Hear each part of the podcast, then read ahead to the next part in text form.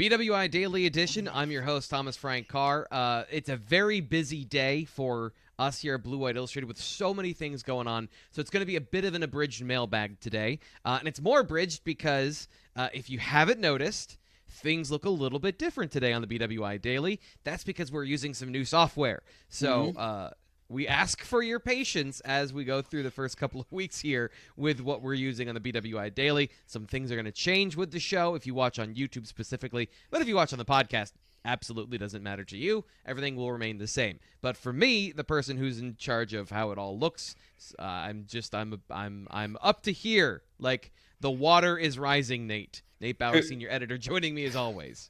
To to quote uh, the esteemed Bill O'Reilly, "We'll do it live."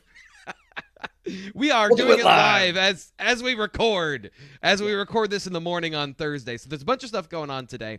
King Mack, he is a four-star safety in the on three consensus. He is choosing his university of choice today at noon. At least that's what he said yesterday. This we're recording this before that, so that either has happened in favor of Penn State or not.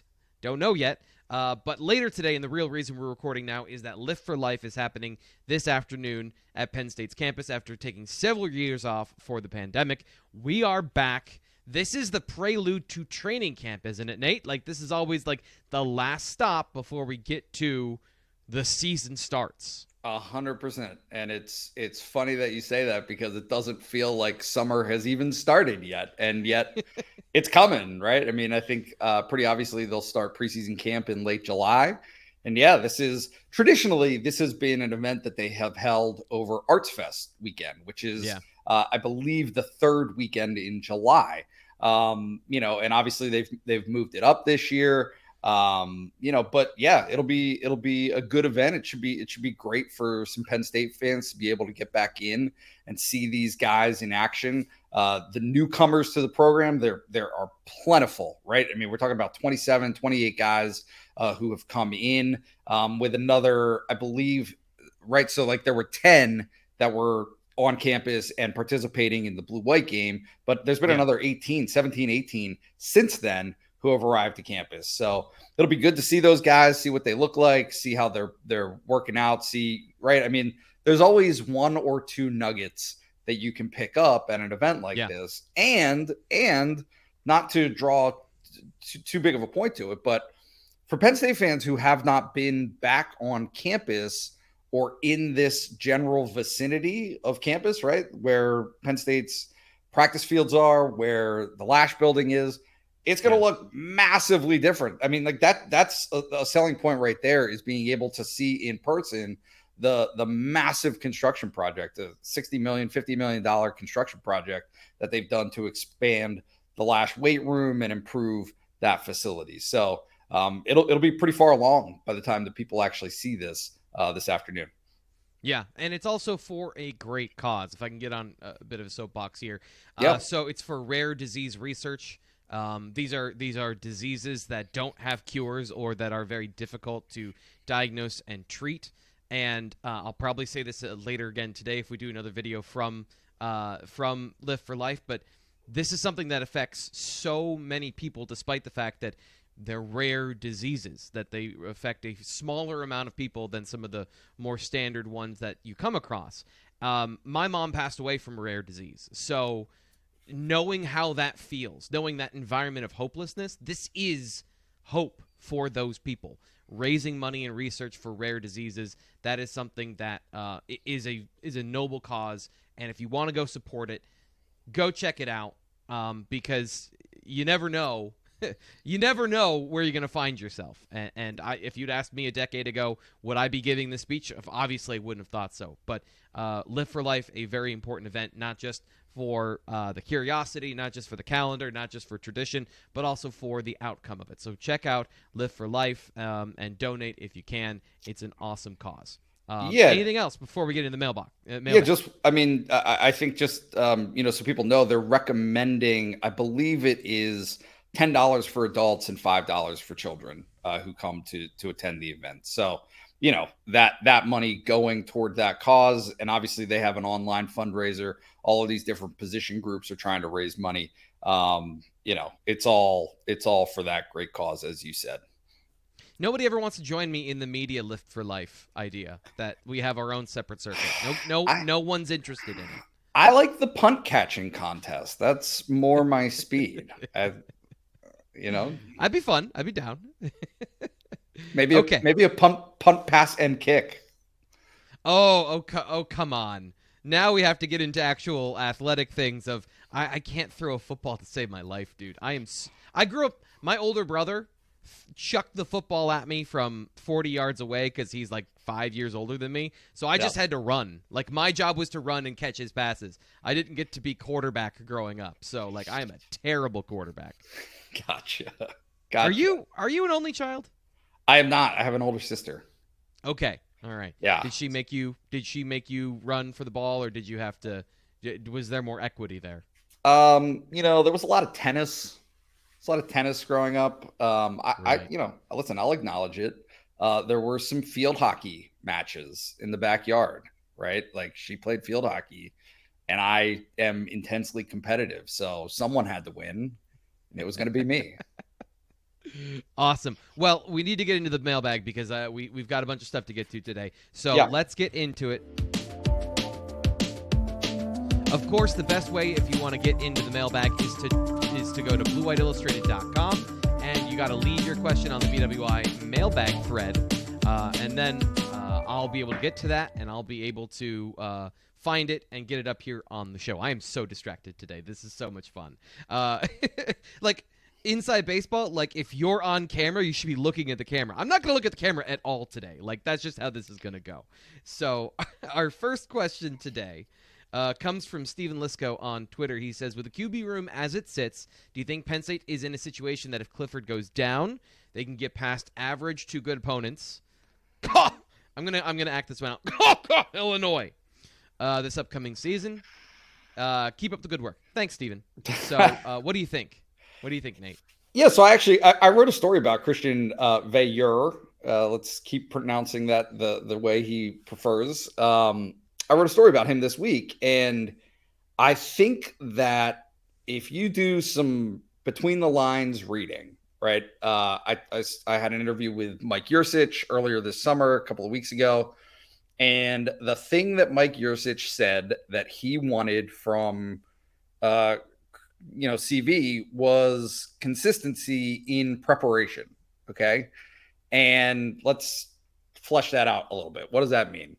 it means that and and the caveat to it was it's the hardest thing to do in football right As, particularly at quarterback where so many reps in practice go to the starter so as a backup as the two or in his case the number three preparing as though you're the starter is very challenging to do right? Like you, you physically don't get the opportunity but two it just mentally being in it and taking mental reps and and all of those things that are asked of you it's it's actually much more difficult to prepare as a backup at that specific position than it is for the starter. Um so really i th- i think that uh in in what he was saying it kind of illuminates a little bit what happened last year right which was Sean Clifford was the quarterback in that Illinois game, hurt, and everyone yeah. knew he was hurt because Ta'Quan Roberson tanked and had a terrible afternoon at Iowa, yep. but also Veilleux wasn't ready. He, yep. he just wasn't. He, he wasn't in a spot where Penn State felt as though it could trust him uh, and be confident in him, and that he could be confident in, in himself in that situation. So, to the question, this year has that changed? Yeah. Yeah. yeah. He, I, I mean, it's just it's just a massive difference having a year under your belt in the system, in practices, uh, being able to go through this summer and feel like you can be prepared. And so Veilleux managed that Rutgers game. He has that in-game experience. It is not just flying blindly after Sean Clifford. Um, and I think that that's going to be an important point for Penn State to to to be able to as a coaching staff to be able to feel and for Sean Clifford to be able to feel as though there's someone behind him who will push and who yeah. is in a position that can play. And also you know, to to spin it forward to the starting quarterback, I, you know, we've talked about this hundred times this offseason, is how much does year two mean? And and Sean Clifford has been getting all of those reps. Yep. Sean Clifford has been getting all of that attention as the starter. The question is, what does that ultimately produce? That is really the question with Clifford. But with Veyu, or Veilleux, excuse me, you're right. Like that level of comfort, I think that there is um, a reasonable expectation that your backup quarterback can can can help you this year, as opposed to a true freshman who didn't have a senior season coming into a new offense. Now there's a lot more stability, but that is the caveat to. I would be shocked if either of the true freshmen can give you something this year. So really, it there's two. Yeah, there's two quarterbacks yeah. this year. Yep. Yep. Yeah. I, uh, if I could just say one thing that irks me a, a little bit is I, I think that Penn State fans need to break out of the notion that just about anybody in the Big Ten is a walkover for this Penn State football program. Like, I get it. Illinois did not go into the 2021 season with much hype, but Bret Bielema is a good coach. like he, he he has established that over the years. Um, that that just it wasn't an awful team. Um, and so I, I guess I, I get where fans are coming from, but like this this notion that Illinois was in some way severely overmatched in that game with Penn State in the position that it was at the time. Um, I, I just you know I, I think it's time to to accept that that's not exactly where Penn State football is right now. I, I've said this to some of our, some of these members of the Lions Den message board that we'll get to in a little bit, but like you need to let Illinois go. You just yeah. need to let that game go. Sometimes you have outliers. Uh, didn't Bill O'Brien? And I know this is a very different time, but also Bill O'Brien lost Illinois on the road, right? That did happen. I don't, or was it just an incre- incredibly close game? Yeah, I'm. You know, uh, like 2012 and 13 were such weird years. Um, yeah.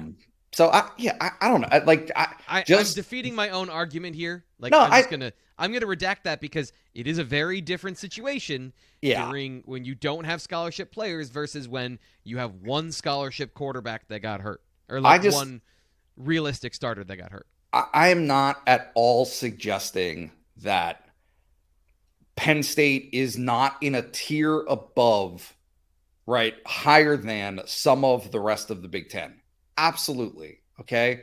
But Kirk Ferentz and Iowa, after being number three in the country, lost the next week. Yeah. Right? Like uh Penn State is not so close to Ohio State. It's it's not closer to Ohio State than it is close to Iowa or close to um, you know, any number of teams in the middle of the pack of the conference. And so those things can happen. They just it's just not guaranteed wins for Penn State football right now. Yeah. Uh quickly because I want to get on to Ben Baney's question here. How far off are they from distancing themselves where they are in that 2A category instead of the rest of the pack? Because I think you're right. And, and that is a middle ground that I think changes year to year in the Big Ten of who's 2A or 2B. Yeah, well, look, like I, I think that it is very clear that they're in terms of actual record because I broke down these numbers. Ohio State is far and away the best team in the, in the conference. It's not close, yeah. right? Like Penn State and Michigan are the two teams over the last six seasons to get wins out of the Big Ten East against Ohio State. That's it, twice. So that that tells you something. Penn State, Michigan State, Wisconsin. And then I think that Michigan is still ahead of Penn State slightly, but I would lump those four together, right? And then kind of everybody else. So Ohio State, those four, and then right like the rest of the pack. And then obviously you have a couple of cellar dwellers, um, you know, there at the bottom. But for the most part, there aren't these complete walkovers in the Big Ten who are just uncompetitive, who can't possibly win. They can win. And it and it happens, particularly when situations aren't ideal. But anyway, yeah. Yeah. moving on. Um, and I would say watch out for Maryland this year because I, I know that uh, Taulia Tagovailoa had a, a, rough season last year from a statistical standpoint, but from an evaluation standpoint, he wasn't far off from being elite. His ability to push the ball down the field, throw with anticipation, he's just a hair off on a lot of those deep passes. So if they get him some support, that's always the question. Do you get the quarterback support? And and I haven't seen a lot from Maryland that's been great, but I also don't cover Maryland football. Okay, so Ben Baney asks, from what you've seen and been told, how has the strength and conditioning program changed, if at all, from Dwight Galt to Chuck Losey? Uh, also, also, from what you gather, have the Lions stayed healthy this summer? Has there been anyone particularly impressive in their strength and speed development? I think we'll find out a little bit about that second question today, this afternoon. Uh, yeah. But uh, the first question, Nate, do you have any insight into that? Any of the differences? Well, when Chuck, like, you're talking about a guy who worked with Dwight Galt for 11 years before mm-hmm. this promotion. And so I think from a technical standpoint, and look, like I'm not in any way equipped to talk about this on the granular level, but I, I think for the most part, they're going to be doing a lot of the same stuff yeah. Uh, in terms of actual uh, lifts that they want to do. And right, like what are the things that they're emphasizing and focusing on um, in the weight room and, and on the conditioning side? I think that's pretty much similar or um, the same.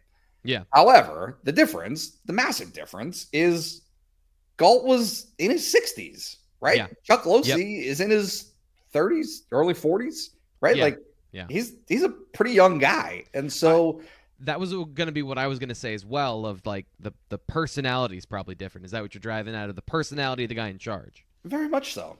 Very yeah. much so. Like it's just it's just uh, this is the circle of life, mm-hmm. you know. Like uh, and you're dealing in particular with young kids who are from a just like think about the differences there. And I'm not saying that Dwight Galt didn't have good relationships with Penn State players. I think that he did have outstanding yeah. relationships with them. But in terms of the connection that you experience between a trainee and a trainer, um, yeah, I mean, I think I think that those things help and that yeah. those things are different, and um, you know, probably something that uh, Penn State players are enjoying right now.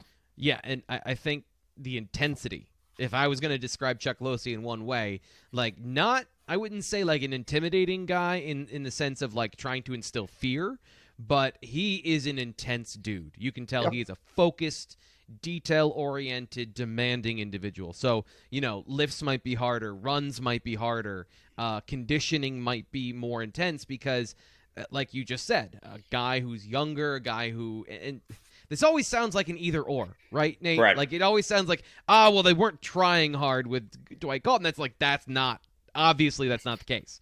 Yeah, but, you know, just a different flavor, different spin on uh, a very similar philosophy, obviously.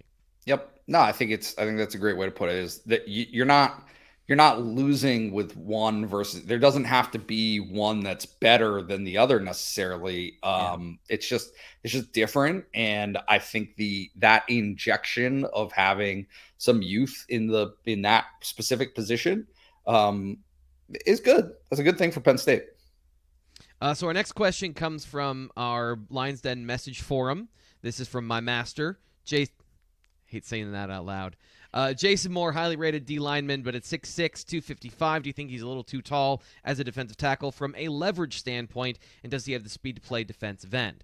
Um, he's a he's a defensive tackle. Um, I need to do more digging on him. I've I've watched all of the available film, but I haven't watched the full film yet because he has been a Penn State's interested. He might be there. It, it, hasn't been close enough for me to go, okay, I need to seriously look at at the film to get a better perspective on his his physical talents.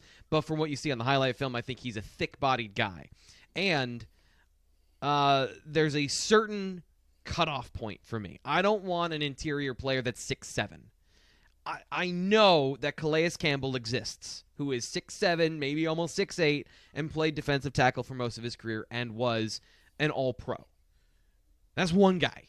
It's one one dude, one unicorn. Uh, but six six, you can generally still have the pad level necessary to play on the interior, as long as you are a freak, as long as you have elite bend and flexibility in your frame to get low and win the lever the leverage battle, and that's exactly what you want. You want to find that guy who has the extensive length, the extreme arm length with the pad level to be able to win engagements and overwhelm smaller blockers with shorter arms. That's why it's an, a pun intended here, and I'm gonna I'm gonna throw up a little in my mouth. It's an arms race for length on the for on the offensive and defensive line. Uh, so I don't uh, without without knowing the specifics and without giving you a hard and fast answer. His profile and what I've seen, the answer is yes, but I do see what you're asking, and I think that's a very good question to ask. Is does he have the pad level to back up that size? And that is going to be one of the first things I'm looking at when I check out his film in depth. Uh, and I am going to do that here once like July 1st hits because there's there's a lot of stuff coming hard and fast and need to be prepared for all of it. So, um, hope that answers the question. Even though my answer is I, I actually don't I don't know yet. We'll find out. To, I was gonna watch the film this morning and then I had to uh, basically learn an entire new software uh, to do the show today. So you know, best laid no plans. Biggie. Yeah, no biggie. Uh, Penn State 2012. You know, it's going pretty good though so far. Like I think we're still doing all right. Penn State 2012 asks, uh, "What do you think is the most important or valuable realistic recruit that Penn State is going after in this cycle?" Nate, do you have an outside opinion on this as somebody who follows recruiting but is not in the weeds with it? Uh, basketball. Sure. Why don't we go? You, you answer well, the basketball. I'm, I answer the football. Yeah, I'm no, kidding. That, that's a, that's actually a good idea. I want you to do that now. Uh, so what what was the question? Outside chance?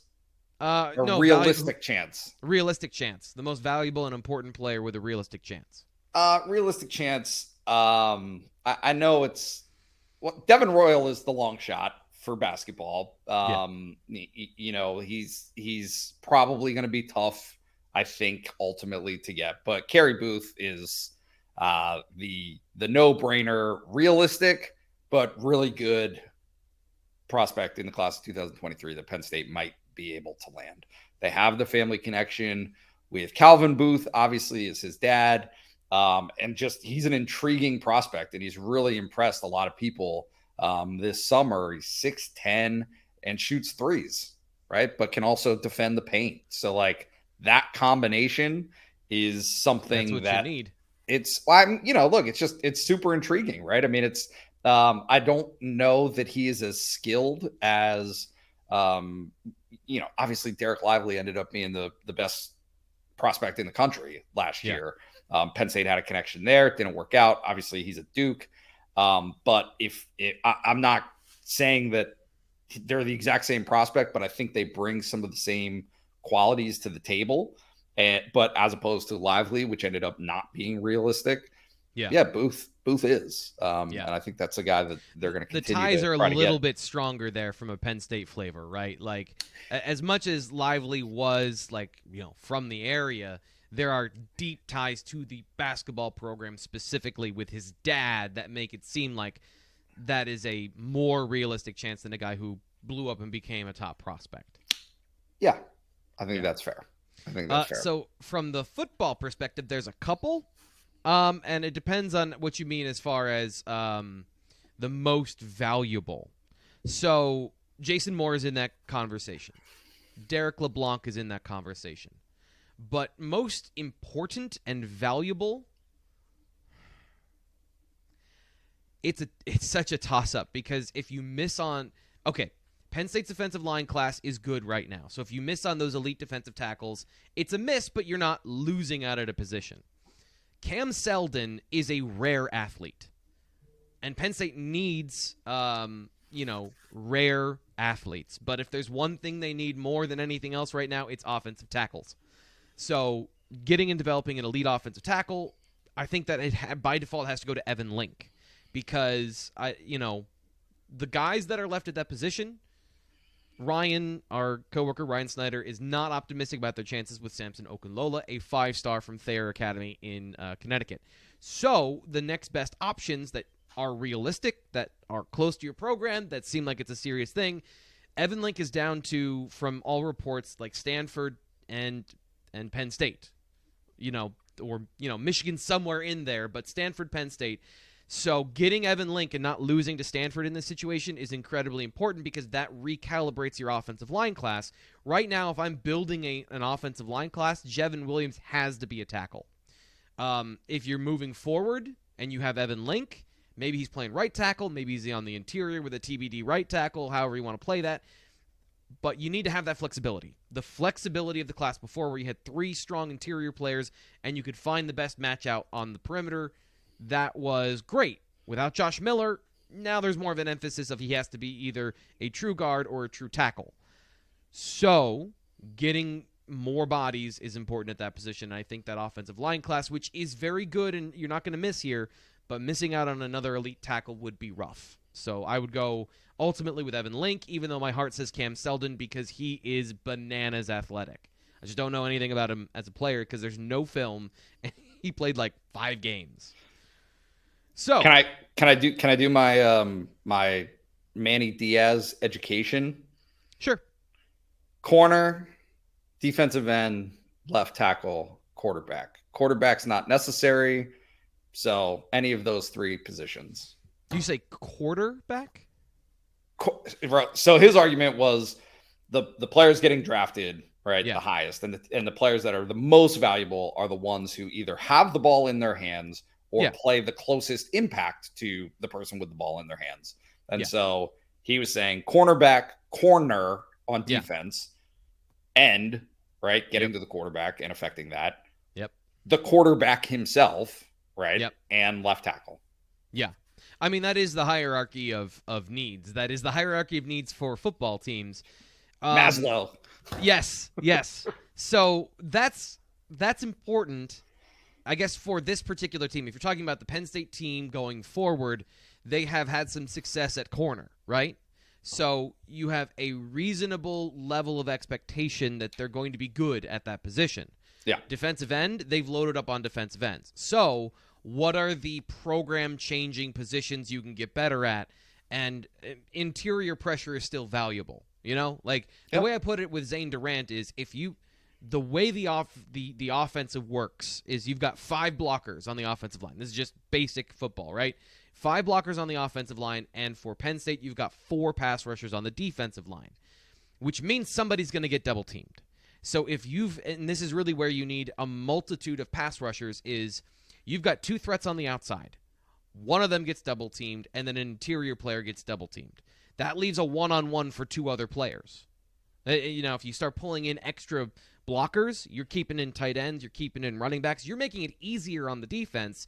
They can deploy more resources in different ways. They can take away more stuff. So having a legitimate one, two, three, that's where you get an elite pass rush. And a three technique is a huge part of that because by alignment, he's on the side where you can get one on ones more often between the the uh, defensive end and the defensive tackle on that side.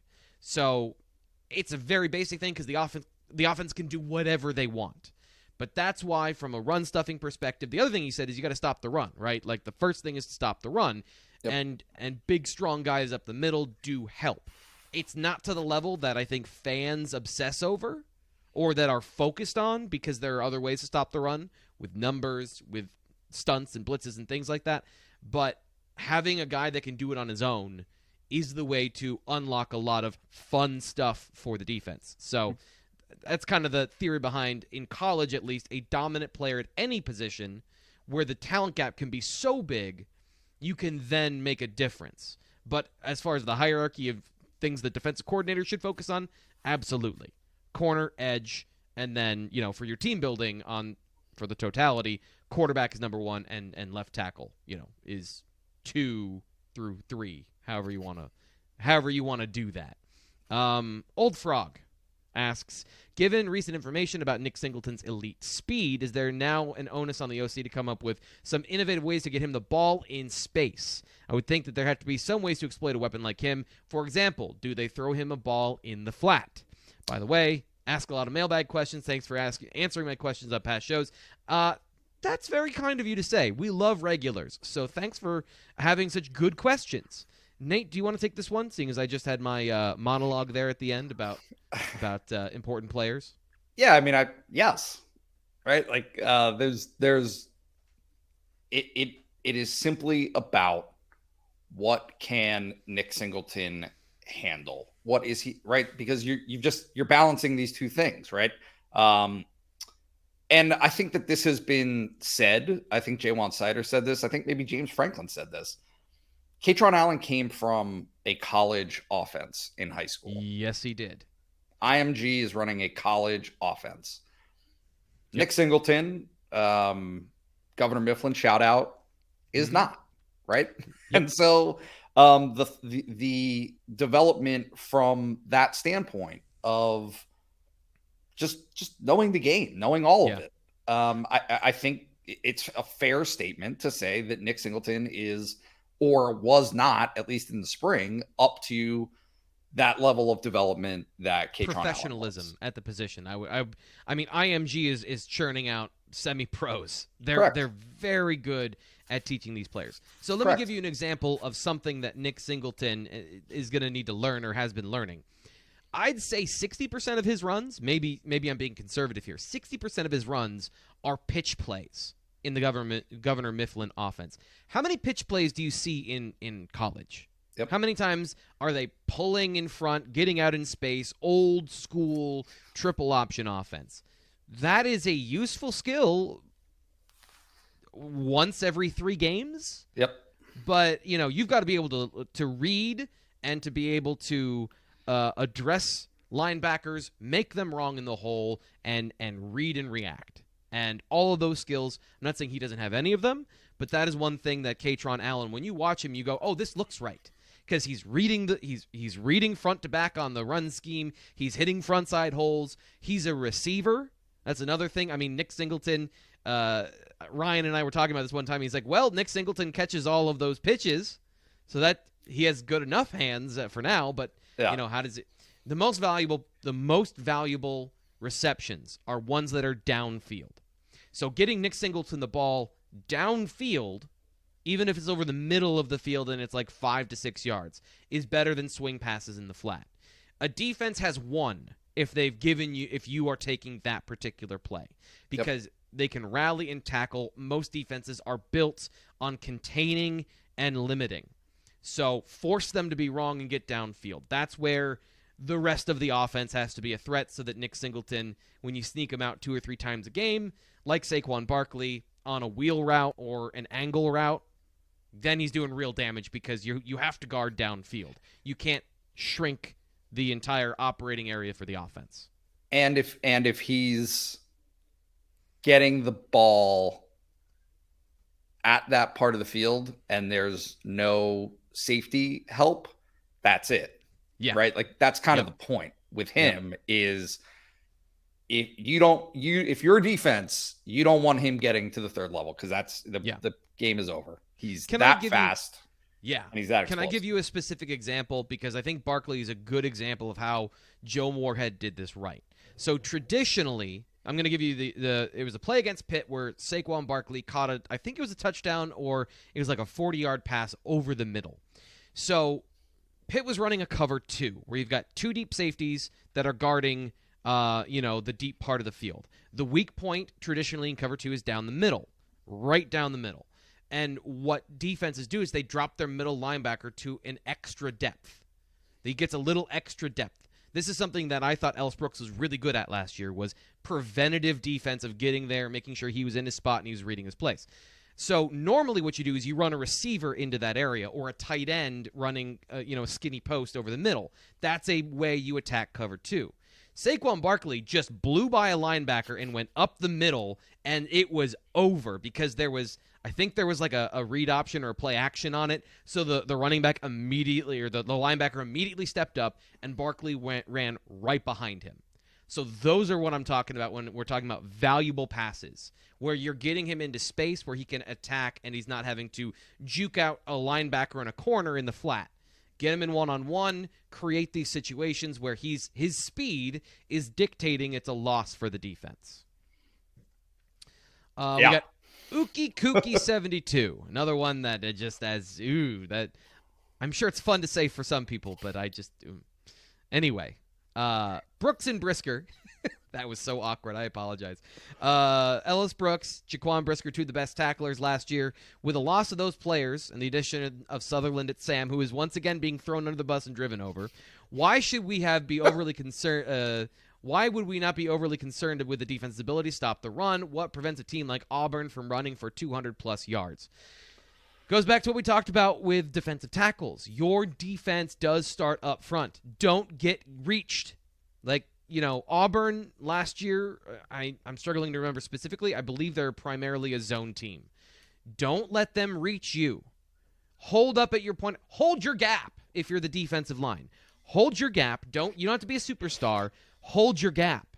And then in this particular defense, it's all about playing on the other line side of the line of scrimmage, attacking downhill, beat your blocker, and and rally in the backfield. So last year the the, the solution was stuffing the box with Jaquan Brisker. But that's not ideal for overall holistic defense. You want to have the flexibility to play four guys deep if you want to. And they did not at the end of last season. So PJ Mustipher whatever he can bring you, that's important. But those young defensive tackles stepping up and the defensive ends playing, you know, more consistently, I think, in run defense is the start of it.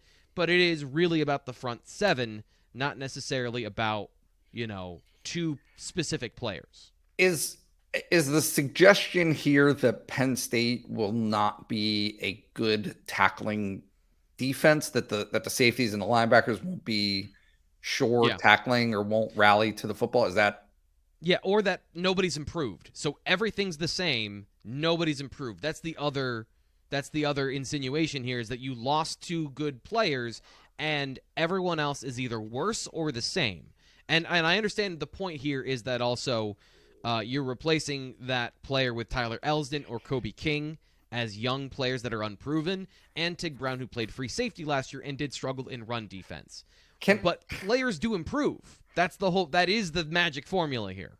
Is and look, like I, I know we just it it remains something that we talk about, but like it is the question about Illinois, right? Like 300 yards is the question about yes. Illinois because here's the argument that I would make, and uh, you know I, I haven't heard anyone actually say this out loud, but I would bet good money that Penn State as a coaching staff would prefer that Illinois game in terms of the effect of an opponent's running game against that of Ohio State, right? One TreVeyon Henderson 67 yard run ended that game at, against Ohio State. If if Auburn wants to run for 250 yards but cannot pass, Penn State will trade that. Penn, yeah, like they'll take that, and particularly if Auburn's carries are not going for 15 yards a pop. And if they're yeah. not, right? Like if if there yeah. are if you're going to give up 3 yards a carry all all day and a team is just going to drip drip drip you to death, yeah. uh but you you're only giving up 10 points, you will take that almost uniformly. Anytime that Illinois tried is... to pass the ball, it was a turnover. Like Correct. almost exactly like there was a turnover every time they had to drop back. So uh, yes, a- agreed there. Um, and so and this is again, it is a. We're gonna get to one of these a little bit later too, of like a very specifically negative outlook. Like you, like any question is an opinion, but uh, this is very much steeped in. Um, nothing will go well. Uh, because we saw it bad once, nothing will. There's there's there's very little hope for improvement. Or you're asking me to make it better for you. And here's the thing about Jonathan Sutherland. I we need to lay off. It's it's becoming cruel. Like give the kid a chance to prove himself before you assume it's completely over. We'll find out. Like you may be right, but the immediate assumption here, like it, it this is you know, like I said, back in the bus over him several times. Is and, isn't isn't part of the strength of Penn State's defense also that they have that third level that's not going to give up that play? Like you can he can make a mistake. He, that yeah. that can ha- like it's going to happen. You're going to have defensive line and linebacker mistakes this year. That that is yeah. a guarantee. It's just a it's just a matter of how frequently does that happen. How yeah. many times is Penn State's defense giving up the backbreaker? Yep. That, that's it. To me, like that's that's the question of the season because if it's happening three or four times a game and it means 21 points on those three or four times, then yeah, they're going to be they're going to be in trouble, right? Uh, but if it's not, if if they have that security blanket, that that parachute, so to speak, yeah. you, they're going to be fine. They're they're going to be okay. So here's another here's another part of this that going specifically talking about the Illinois game. By bringing out a six offensive lineman and running 19 people on the offensive line, what that forced is everyone has a gap. So here's football. I've got a gap. My job is to be in it. That guy's job is to get me out of it or to push me so far out of the play that I've we've created essentially a new gap or expanded the one behind us. So by by reducing the front, they forced secondary players to come up and play their gap for real. So safeties and corners, they have a responsibility in run defense. That particular game plan accentuated that prob that that reality. But the point is the defensive tackles without PJ Mustipher in the first game without them struggled. So they were able to get to the outside because no one forced the ball to go anywhere but where it was intended. That is not likely to happen this year because they have depth at that position. So, you know, we're talking about a specific game plan and blowing it up to a a a season long narrative when it wasn't. Like even in that game against Ohio State, they played the run really well except for one play. And again, I would I would also say that part of that is because the offense couldn't generate enough points throughout the game that they could still run the ball and have balance in late into the game. Anyway, we need to move on. Uh, what recruits? This is from Zach. What recruits will see a big bump in their rankings coming this fall? Will any guys move up to the coveted five star status? So the guys that have the opportunity to do that would be Jevin Williams and or sorry, J'ven Williams and Alex Birchmeier. They're both either five stars already or they're right on the verge of that. And then from on three's perspective, the individual internal rankings are different than the consensus rankings. So for a guy to be a consensus five star player, they have to be a five star in every major recruiting category. So there's kind of two layers to that question. Uh, but those guys are the ones I'd look at. A guy that I think is going to have a ratings bump this year, um, I'll give you two guys. Anthony Donkoh, who I, I just wrote about this yesterday working with Phil Trautwein at these mini camps that, that, that prospects are coming to, and then working at some of the individual skill camps that you you go to that are kind of more national things. I've seen an improvement in him this this summer. It was something he came into this year focusing on. He told me that at the Under Armour camp. Uh, he is light years better than he was in March. So if that translates to the fall, he's 6'4", 310 pounds, and he's a unit. He is stacked. He is a really good athlete. So that's the area he needs to improve, and he's improving there. Well, again, we'll see how that translates to the fall. The other guy I think is Marcus Stokes. He's at the Elite 11 finals right now. He's caught the eye of a couple of evaluators for some of his uh, specific skills. There might be a limit on how high he can go because of his arm strength and especially what Charles Powers told me about the way he ranks players is it is very much about measurables because that's the way it is in the NFL draft. If your arm is not strong enough and you're not big enough, you won't be a five star. Because are you going to be a first overall pick? Are you going to be a first round pick?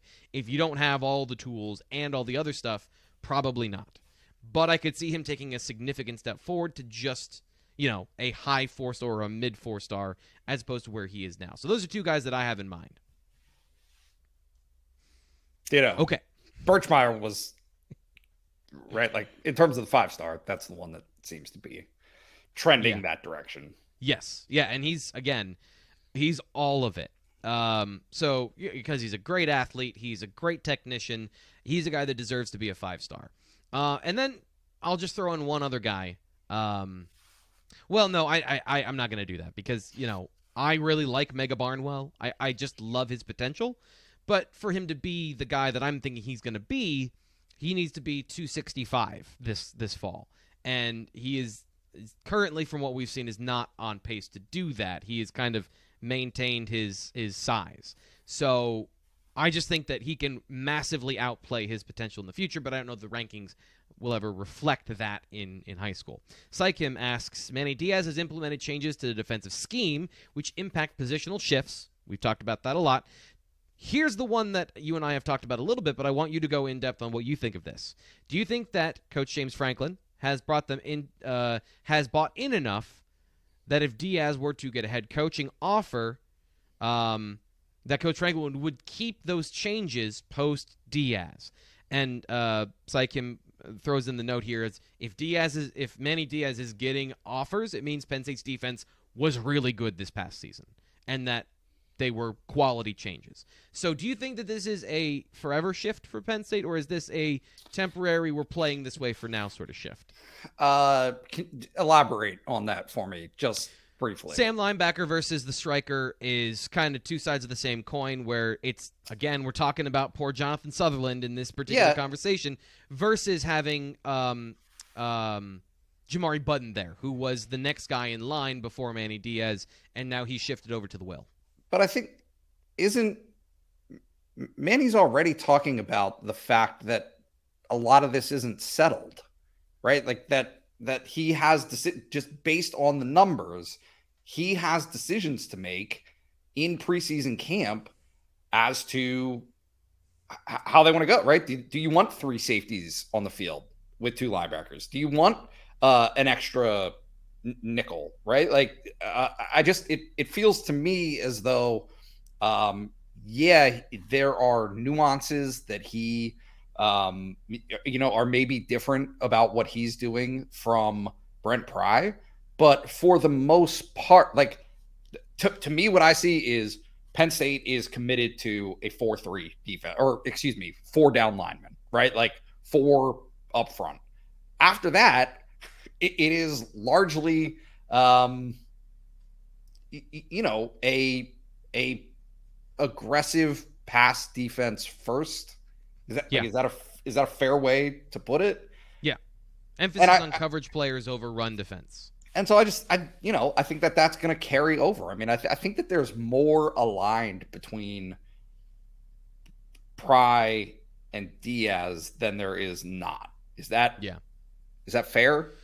Yes. Yeah, I'd say so. It, again, it goes back to one of the other conversations, uh, the conversation about Chuck Losey and about um, about uh, uh, Dwight Galt. Is that what's your personality? Manny Diaz is aggressive. Brent Pry was more in the middle. You know, yep. he would get aggressive when he wanted to, but overall, over the long arc of his career at Penn State, it was a more conservative approach with soft zones, letting you dink and dunk and letting you make a mistake, getting a fourth down and a field goal.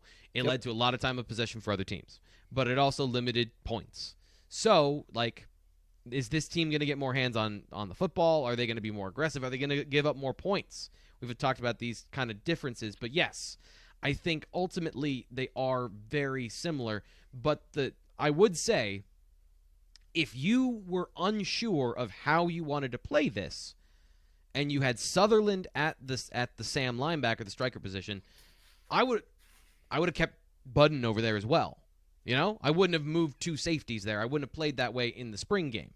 Um, does that I and, the way that Jamari talked about it when we talked to him is he said I'm playing will linebacker. So the only options right now are safety bodies. So it seems, I guess, from what I've seen and what I've understood from the decisions they've made without being in the room, yeah, maybe there's an opportunity for them to play a Sam linebacker again. Maybe they'll make that decision. None of the you none of these things are absolutes, but at the same time, you practice a certain way. You need to you you don't have all the time in the world to go. You know what? We're gonna step back and we're gonna change these things, and it's gonna be better. Like you you do spend a lot of time on what you is your first plan. But as you pointed out, the second part is that position is tempor- is is a two down position anyway. Like Daequan Hardy's coming on the football field. He's too good to keep off the football field. So, what's the impact of that? And do you split that three ways between another player and Jonathan Sutherland? Or is here's another here's another reality. Let me lean in. Sutherland might also be okay. Like there is an option that that's a reality too. And I know that's not what Psychim is asking, but that is the number one thing this year is the sky is falling because Jonathan Sutherland's playing in underneath coverage. Uh, we got a couple more here. We got three more. And I know somebody's got a dental appointment, so we got to go through these quickly. Uh, Poncho570 asks, Hey, could be me. It's a 50-50 choice. Who would uh, you like to see uh, punt and kickoff return man positions with a crowded backfield? Is there a chance that Caziah Holmes can find his niche? So Poncho 570 doing the great media thing of asking two questions in one. Well yep. done, my friend. Uh, Nate, our special teams expert. Yep. You handle the first one. All right. Um, kickoff return. Um, Devyn Ford yeah. Not talked about enough. I'll just be honest, like not talked about enough. He's still in the program for a reason. there are right he, because he wouldn't be. Let's just be blunt. If Penn State yeah. did not feel as though there was a use for Devyn Ford, he would no longer be in the program. He is, and that is something that he did last year uh, and will likely continue to do, in in my opinion. Uh, punt return, I, I think that Parker Washington against Arkansas was not a, an aberration. Yeah. I think there's an opportunity and a possibility that that carries over. Look, they, they got options. They, they really do. I mean, you have, I think that a big part of what Stacy Collins is going to have to do this preseason is, is whittle it down, right? Yeah. Because if, if you've yeah. got like everyone wants to do it, right? Like there, there are very, all of these guys are competitors that anyone who can catch a football, uh, for the most part, it's interesting. I actually talked to him about this. Whether or not anyone just says, "eh," I, you know, I don't know that that's for me. And basic, what he said was, and I'm paraphrasing, that everyone wants to do kickoff return. Punt yeah. return is a different animal. Punt yeah. return is you're back there and you have four seconds to make a decision with yep. 11 players running at you from 40 yards away yeah. versus 11 players running at you from 60 yards away. Yeah. Right. Like yeah. that and is just a, you're looking up the whole time either way. Yeah. There, there's just, there's just a lot to process. There's a lot to do. Um, I, I even think the judgment of just literally catching the ball is yeah. different for punt than it is and, and more arguably important. more difficult. Yeah. And I would say it's more important too of, making the decision of to catch the punt, to let it roll, to ca- call fair catch, to try and return it. And that's why a, a, a, mature guy like Parker Washington, who you trust implicitly, I think that's a, a, great place to start. But from the, let me throw out a couple other names that might be fun. Trey Wallace, I think, could be fun uh, as a dude who's super athletic. Punt and, return? Yes. Okay. Yeah. Uh, and, and, that's not knowing his full skill set too. Like seeing him move, is he elusive in short areas? Does he have that tackle breaking ability? I'd like to find out. I'd like yeah. to know that. But I know he is uh, strong for his size, and I know that he is fast. So those things are are pretty good indications. And then Marquis Wilson finding a role for him on the team as yep. a punt returner. I think that would be a good place for him as well. But then you know, I'm not saying he doesn't make good decisions, but we just know less about him as a football player and kind of as a person in terms of the maturity at that position to not make mistakes. And that's just a, you know, kind of an open question. But Nick Singleton at kick Singleton. return is, an, yeah, exactly. is another place. yep. I would I would also consider putting him. Yep. Uh, so Beaverman72, and I want to say a, a, special shout out to Beaverman because he used to ask questions on Twitter, and now he's asking them as a part of the Lions Den message forum. So there he's now a convert. He's a member of the team. Hey man, I love that. And if you want to join him, it's one dollar for 12 months of access, so that you get your question on the show and you get all the inside information from the people who know the things, like you know Ryan when it comes to recruiting. I'm just giving you my opinion on the things he's said. That's really how this works. Is I'm giving my analysis on what he's reported, and all his reporting BlueWhiteIllustrated.com for one month. Uh, for 12 months, you get one dollar. You know what I'm saying? I said that backwards. 12 months of access for one dollar. We also do some other good stuff. Like Nate and I do some great stuff too. But right now, in the thick of recruiting, Ryan is the superstar. So Beaverman asks to me, Jesse Luketa was the biggest surprise last year. Didn't expect him to adapt to the defensive end as well as he did. Came off a rough year in 2020. Who is this year's Jesse Luketa that struggled last year but could surprise? He says his pick is Brenton Strange. So mm. Nate, uh, got only we got one question left, and I want to get to all of them. But uh, what do you think here? Hmm. Got uh, had to had to struggle. Is that somebody who that, did not or per, underperformed or didn't perform well. Yeah, takes a step forward in 2021. I mean, I think I think all those tight ends, honestly, are ripe for that opportunity. It's not just Brenton, it's Theo, um, and obviously Tyler Warren. Uh, after that, um, yeah, I, I, look like, and and maybe this is my perception of what I think fans say, but mm-hmm. I I think Joey Porter got picked on publicly last year yeah. and was way closer to being really good than he was to being even mediocre or bad, right? like he he's going to be really good. And so yeah. I, I, I just I, I think that like yeah maybe a, a couple of the holding or pass interference calls that that really stick in people's minds about him from last season yeah. overshadowed the fact that he already had uh, I, I, I mean I think you would agree a, a very good year and yes. is probably going to have an excellent year this season. This also comes into something that makes me a little uncomfortable talking about Joey Porter Jr. is people don't like his personality. They don't like the confidence and the swagger he plays with because in certain situations as a corner you give up plays and it's like no one first off nobody's perfect and and secondly um, you need to have that confidence to play that position that way. Uh, I think the Ohio State game is one that people get very mad about, but for three quarters of that game, he was shutting down the best receivers in the country that yep. were top 15 picks. He was going toe to toe with those guys, and he was playing at that level. So if you think he didn't earn that confidence, you're wrong.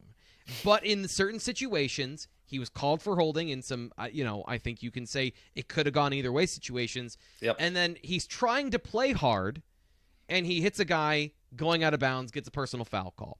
So there are some, like the offensive line, when you make a mistake as a corner, everybody sees it.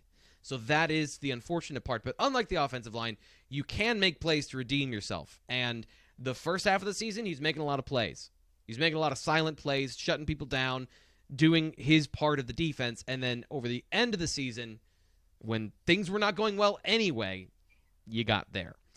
The only problem I have with Brenton Strange, and I think that this is a that's a that's a great guy to bring up in terms of that. But if you if you're saying the Jesse Luketa situation of didn't play well previously, and then changed position, changed the environment, and the environment unlocked his ability. I don't know. There's another. I can't think of a guy that there is like that this year, um, who did especially who didn't play well. So I think Curtis Jacobs is going to have a big year, but he played well. So he's just moving positions. I thought Tig Brown obviously had a good year last year. He could play very well in this situation as uh, the the field safety or as the boundary safety. But I, you know, we're saying change situation and then took a step forward. I don't know that I see that guy in particular, but I think that the guys you've brought up are are very valid. I guess I would say Keaton Ellis is a guy who yeah. I think was anonymous and is going to be a factor this year, and he's switching positions, so I, I would throw that one in there. Yep. Um, I'm just going to comment on this one. PSU numbers asks very important question here. When will the team move to white cleats full time? Don't care about tradition. White cleats are a no brainer. Why does everything have to be so angry and negative and sad? like, why do we have to do that? I, I, understand that like you're uncomfortable with NIL, you're uncomfortable with the, the the modern part of college football. I get that. I understand that. But to then just swing the other way completely, I, I think is also not fair. Like Penn State has not abandoned traditions immediately. Like it's not like they've stripped things down and they have alternate Oregon uniforms. They still don't have names on the jerseys. Like all of these things, are they eroded over time? Maybe I don't know, but they're also the things that make Penn State the the brand that is recognized for what it is. Um, Black shoes? Does it have to be? So that's another thing. Is like we are so ingrained in what has been that the color of the shoe is very important.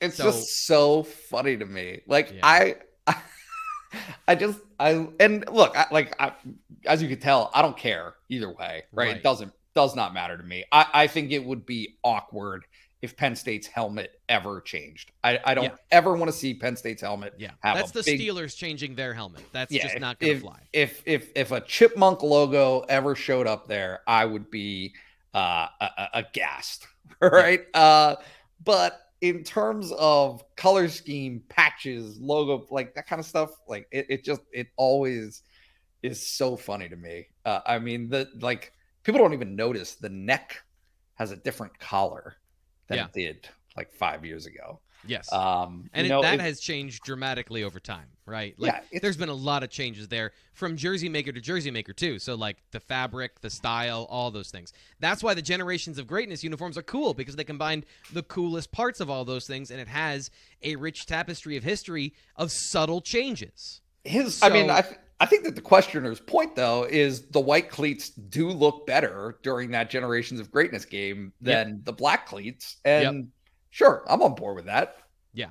I got no um, problem with that. And I, I don't, I'm, I'm not trying to downplay. This is always the other problem is like, I don't want to downplay something that's important to somebody else, especially one of our members, but like, forest for the trees is sort of situation of like, if they're winning in white cleats and they win a national championship in white cleats, uh, is it, is it so much sacrilege to Penn State's history that uh, that it's it invalidates success?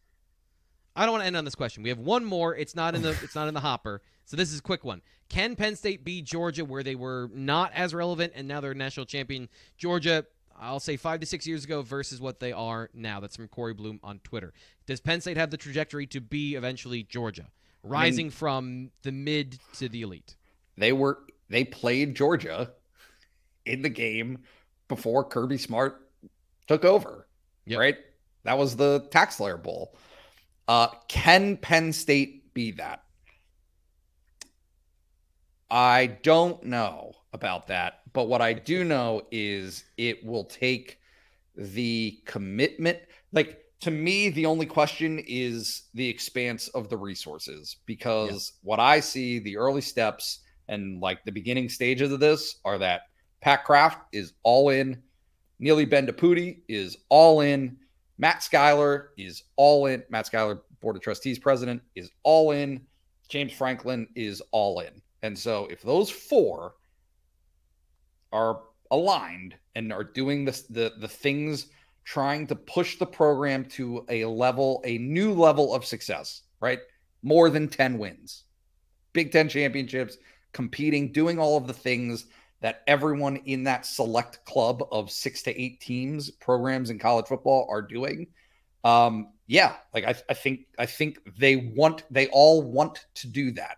It is very much a matter of does the rest of the Penn State community also want that? And are they willing to do the things that it takes to resource the program to that level? That'll do today That'll do it today for the BWI Daily Edition. I'm your host, Thomas Frank Carr, senior editor, Nate Bauer, bringing you all the insight and a bunch of great stuff. Lord, my studio's falling apart too, so we're going to end the show right now. we'll talk to you tomorrow. Ryan Snyder wrapping up the week, previewing the weekend in recruiting.